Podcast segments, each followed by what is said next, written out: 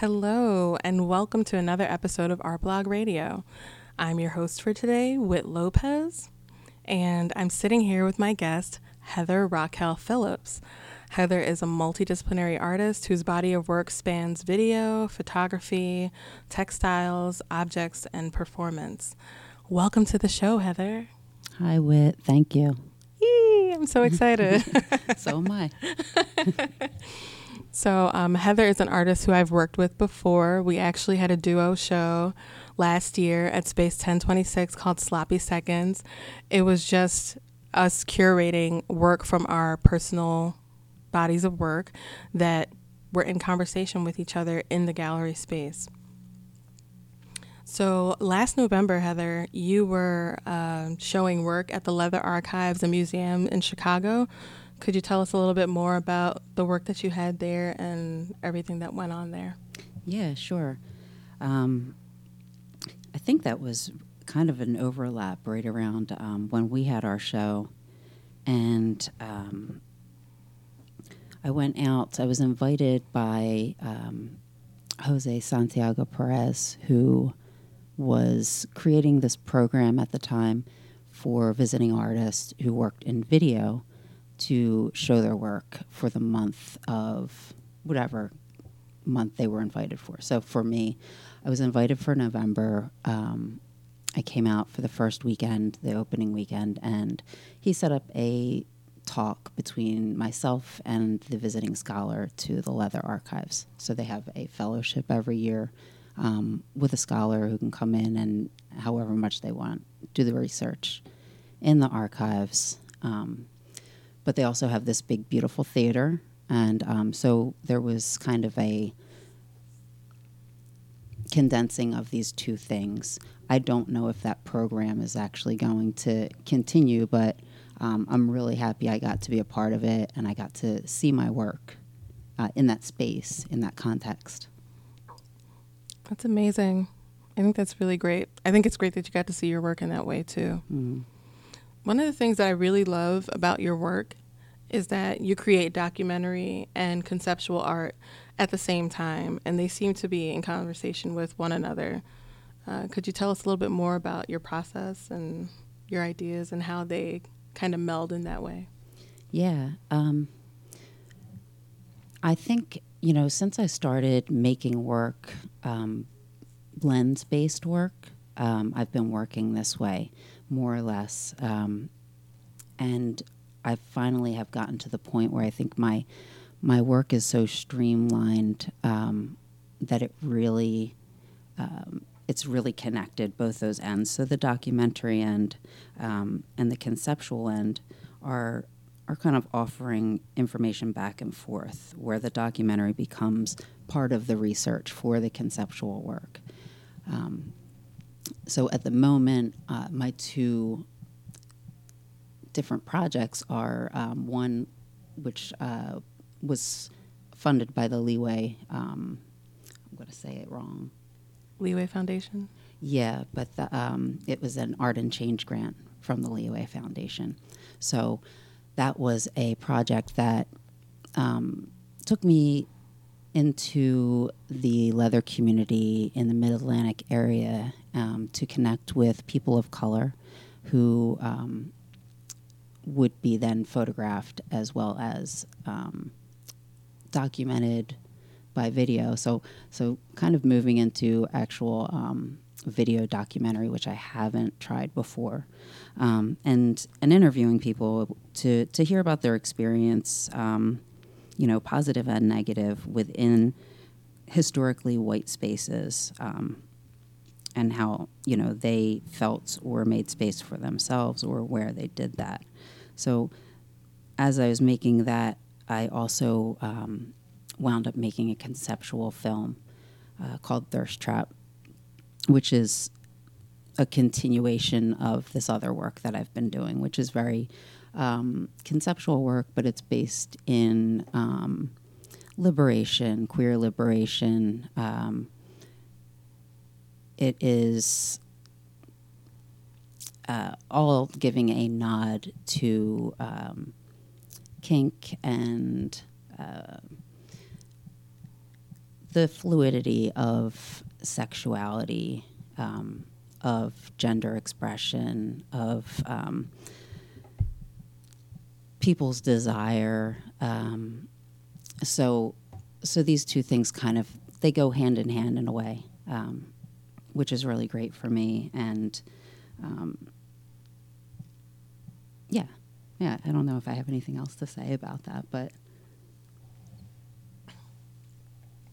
Thank you for sharing that.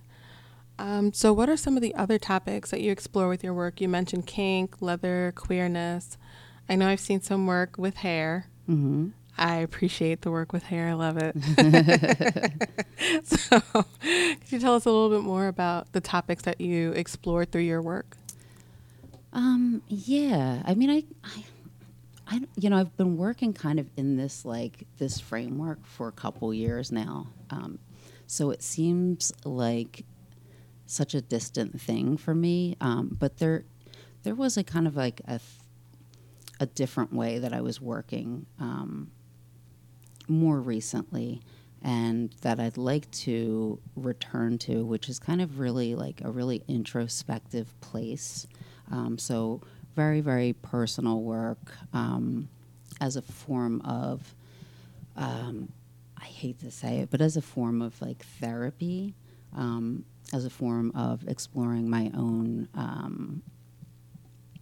feelings and uh, and then translating them into uh, a visual uh, or into um, an object or into say sound. Sound is really important to my video work as well. Um, so you know that's always been part of my practice. Um, a large part of the history of my practice was um, working with the body, um, really portrait-based photography, um, and working with myself as the subject for a long time. Um, so you'll see, still see me in the films that I make today. Um, I'm in both of those documentary and conceptual projects, but I feel like my part is a little less important in those works. Um, and it's really back to um, I just I have the capability to work with myself because I'm always available, right? you know, so like I I'm, i have to show up. Um, the flip side of that is I don't have to show up either because it's my work. So, um, but but yeah. Anyway, so um, that the the self I'm using myself it's still there but it's it's just not it's not as much of my practice as it used to be and I think anybody who knows my work knows that work well. Um, but yeah I mean I I think my my topics and exploring of like sexuality they branch out into all these other areas um, you know including the hair pieces um, and it branches out into me making just objects when I'm thinking about something um, but I don't know that I have really any other projects that are kind of current that thematically go out of that place. So, going back to your documentary work, how do you find the folks that you interview for these documentary pieces? Um, most of the people are people I have a personal relationship with um, as a member of the leather community. So I formed relationships with, um, you know, people up and down uh, in the Mid Atlantic area. Um, so you know, on a trip to New York, which, you know, this is how I've collected the images. Um, I've made time to sit down and do these interviews and take these photographs, or I'll go to a leather event and ask somebody, you know, hey, if you have a minute, can I take your photograph for this project? Um, so some I don't interview all of the subjects for the video, but I I have photographed many people, and that's been easiest for me to do at these events.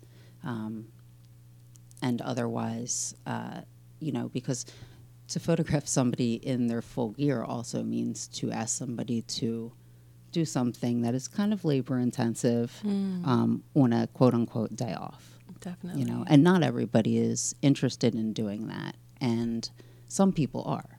You know, so it just, um, you know, I think last year I photographed uh, a man in full cow uh, outside in Old City, Philadelphia, and it. I mean, it must have been it must have been 15 degrees. I don't know. You know. Wow. Yeah, and he's wearing you know full leather, um, short sleeves. Oh, Yeah, formals, and you know, it's like he. I didn't want to go out. I did not want to go out in that weather, but he would. He wanted to get photographed, so I, I had to respect that. That's He's- amazing. Yeah, that's Right? commitment. it is, and um, but but yeah, so that was that was kind of a it's more of a rare situation um, of both get both getting somebody um, outside of an event altogether and getting somebody who wanted to go out in this really really um, horrible kind of inclement weather and and still go through with it. Uh, but otherwise, yeah, just um, reaching out to people I know that I I really wanted to get them involved, and then kind of letting it organically go the direction that it needed to go. That's fantastic. So, what got you started with documentary work and conceptual art? And did it start at different times for you? Like, you know, were you interested in conceptual art first and then documentary, or documentary and conceptual, or was it something that came at the same time? I'd say um, because I've been a practicing artist, um, I say that maybe like a practicing artist with a lowercase a uh, since I was a child, right? So this is always what I was going to do.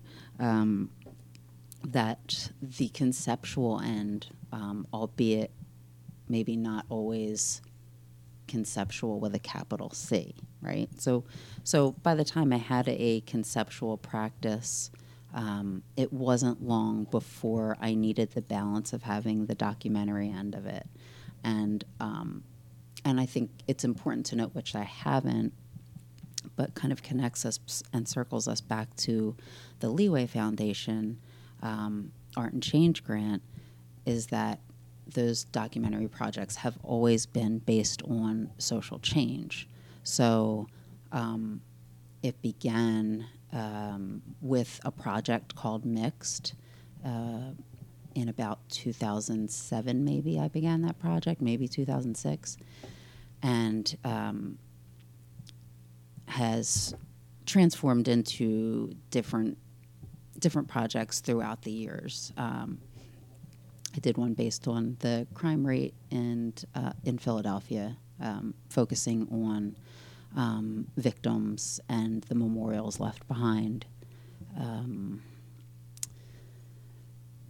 trying to think of what else I've done, but um, but anyway, those those subjects in the documentary area um, have have kind of had that purpose of um, giving giving more visibility to um, a matter that I care about um, to a public eye or at least to um, a crowd that would be in an art event um, and um, and then also they have continually kind of pushed me back into the conceptual work um, which seems to drive that in a way. But the balance of those two spaces really um, helps me to balance my own space, which is a little bit like you know I need to kind of be all over the, pla- the place in in in order for me to concentrate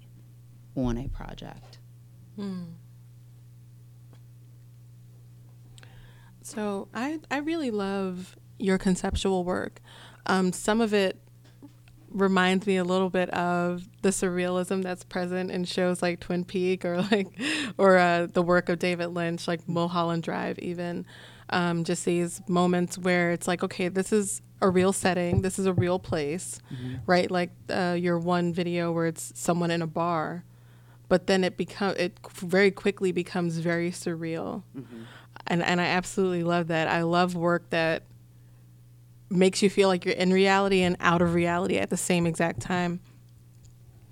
So, could you tell us a little bit more about who your influences are, if you have any? You can be like, I don't have any. I won't be offended. 110% original. No influences at all. um, yeah, I, I love that you understand that part of my work um, because I've talked to so many people, um, you know, uh, well versed artists that um, have looked at my work and said, I don't know what I'm looking at, but I like it. Um, to people who can break it down into little pieces. And um, and my work, I want to be uh, democratic in a way. I want people to be able to touch on it, to relate to it, and to feel it, no matter where they stand um, in relationship to uh, contemporary art. But um, my influences, and I get compared to Lynch all the time. Is that a bad thing? I find it to be a compliment. Oh, cool. Okay. Yeah. I um I did not watch Twin Peaks um originally or when it came out recently. I tried to. Um more recently than not and I, I just I don't know. I didn't do it. I couldn't do it for some reason. That's real. Yeah, and I I've only seen a couple of his films. So I think it's interesting that so consistently through the years people have told me you remind me of Lynch. I see a lot of Lynch in your work. Um, John Waters, people see immediately, um, and he's probably my biggest influence um, because he's my favorite filmmaker, and um, I've spent you know so much time watching his films growing up, and can repeat all these like ridiculous li- like they're they're part of my psyche now you know? So i don't think i'd even have control over that. But i also think that waters and i work we work very similarly.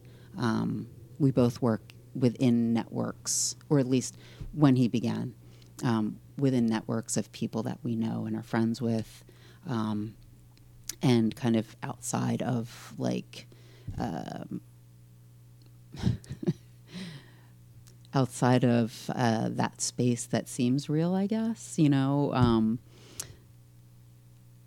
everything that I'm recording when I'm working with the people that I know is a little bit real and a little bit surreal. Um, it, it does visit the absurd.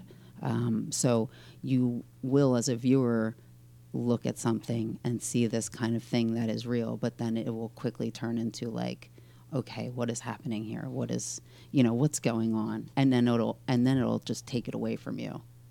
Um, so you know, I kind of like that you you can put your finger on it and then you can't, and then you like almost do, and then it slips away. Um, but um, John Waters, big influence. Um, I, I don't know who else to to say really. Um, you know, some of my favorite filmmakers are um, Jarmusch and um, Russ Meyer and uh,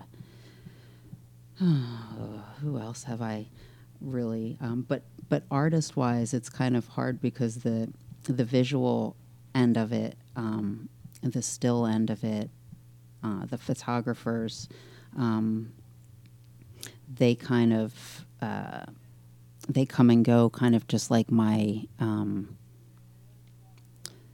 my work has changed conceptually. So at a time, it was Cindy Sherman. You know, she was uh, so super influential in um, my work as a person who is working with myself as subject so often. You know, um, and and I guess I'm just stating kind of the obvious because um, people will look at my work and say, "Oh, yes, well, you're Cindy Sherman," you know, um, you know, which is something I used to hear. Now it's David Lynch or John Waters. So, um, you know, all these things have a little bit of truth in them, and uh, and I'm okay with that because I like all these people, you know, or their work rather. Definitely. No, I'm I'm a big fan. So, yeah, it's wonderful. Like I really did love that film, and I, I apologize I can't remember the name of it. Uh, with the king. eating oh, the beans. Enema of the People. released on released on the presidential election day. Very dark times. oh goodness, I I absolutely love that name, Enema of the People. Uh, if y'all have not seen this film, this video by Heather, please find a way to bring her to your gallery so you can be blessed by, by the enema of the people. Um, so, so that's your conceptual work, right? Mm-hmm. Do you have any influences for your documentary work, or what brought you to that place? Um, I don't. I don't know. I mean, I don't know what brought me to that place, except for that there is just something that I feel um, is really important about having a voice as an artist um, to use it in a responsible way. And I think, you know, if I wasn't making that work, I would probably look around, even with my conceptual body of work, which I also think is about liberation. Um, if I wasn't kind of speaking directly to some um, cause, I don't, I don't know why I'm saying cause, but to some subject that I care about, then I would feel like maybe I wasn't doing the right thing. Like, I think that's the way I can reach people. And to only do that in those ambiguous moments of conceptual work is not fair and it's not right. Hmm.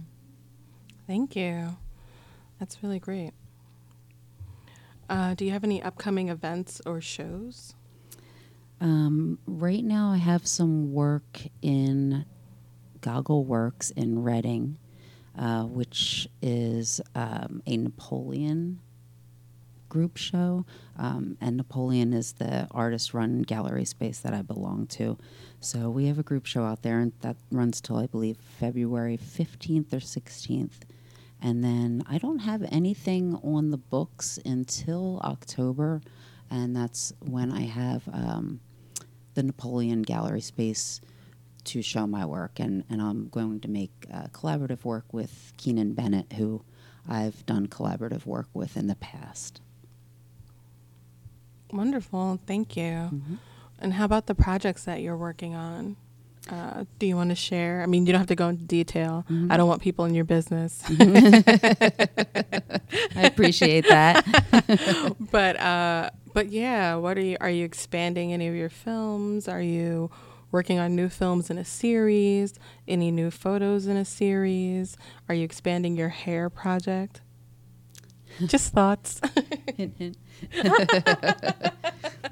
um, I am currently um, developing characters for um, another conceptual film that will be in the um, vein of uh, extracurricular activity and thirst trap and enema of the people. So, um, extending past that, using um, you know a lot of the same people that have been involved in the other films. And I'm hoping to make a really long film. You know, the last one I did in two months, and it was 35 minutes, and and before that it was uh, one month, and it was 20 15 minutes. So I'm thinking, what if I actually worked through the winter and planned this out over the course of say three months before I started filming? Um, how long could I get a conceptual film to be? And I'm really curious as how long could I get somebody to sit and watch that film? I mean, that's kind of more of my curiosity, to be honest. I would watch it, so at least you'll have one person there. Yeah. it happened if one person saw it. Make sure you take a picture. But yeah, that work, um, that works I plan on, you know, continuing to ex- extend that so long as I can. It's a lot of fun for me, and it's a lot of fun for my friends, um, which is really important to me. Um, they really look forward to it, and we have a really good time collaborating um, on their characters and, and their scenes. But um, the documentary project um, that I've been working on um, for Leeway, or not for Leeway, the Leeway funded project. Um, I am just, I just finished editing all of the photos and I am starting to edit the video. Um, but I also would like to continue on with that in a larger, broader stroke, say, um, broader than just the Mid Atlantic area. Um, so, going to events that um, where I would be more in contact with um, people living across the country or even internationally.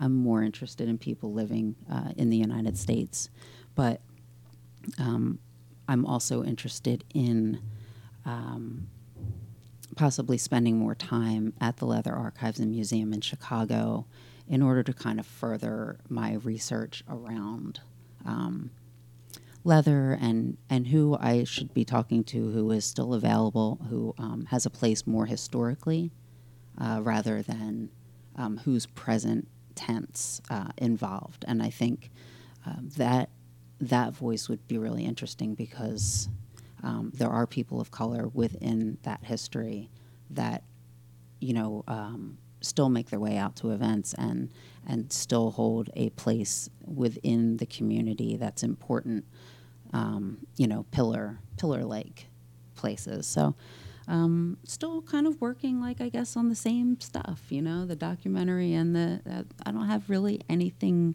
super new um, that I'm thinking about, um, but you know, I never know. I mean, I work the way I do in the mediums that I do, so that you know when the uh,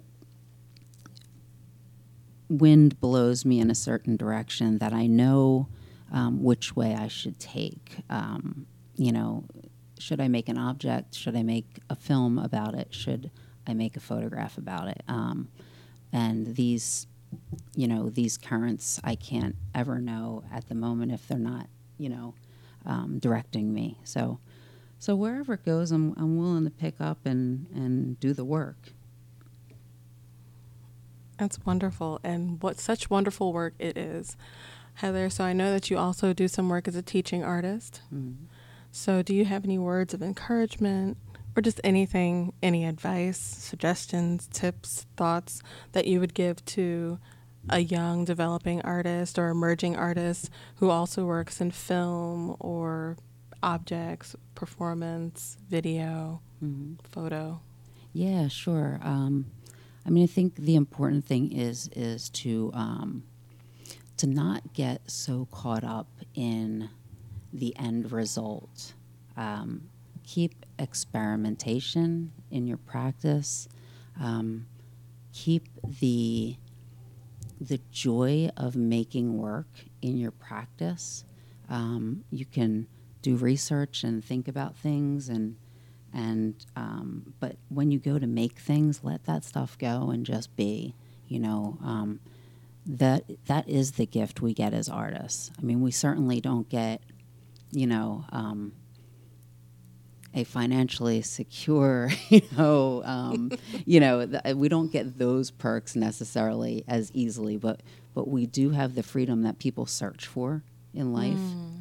to, um, to to be creative and to be free in that way. Um, and so, so I'd, I'd say lean into that and work hard. You know, like this is this is a path, and um, we have to also take it seriously and work.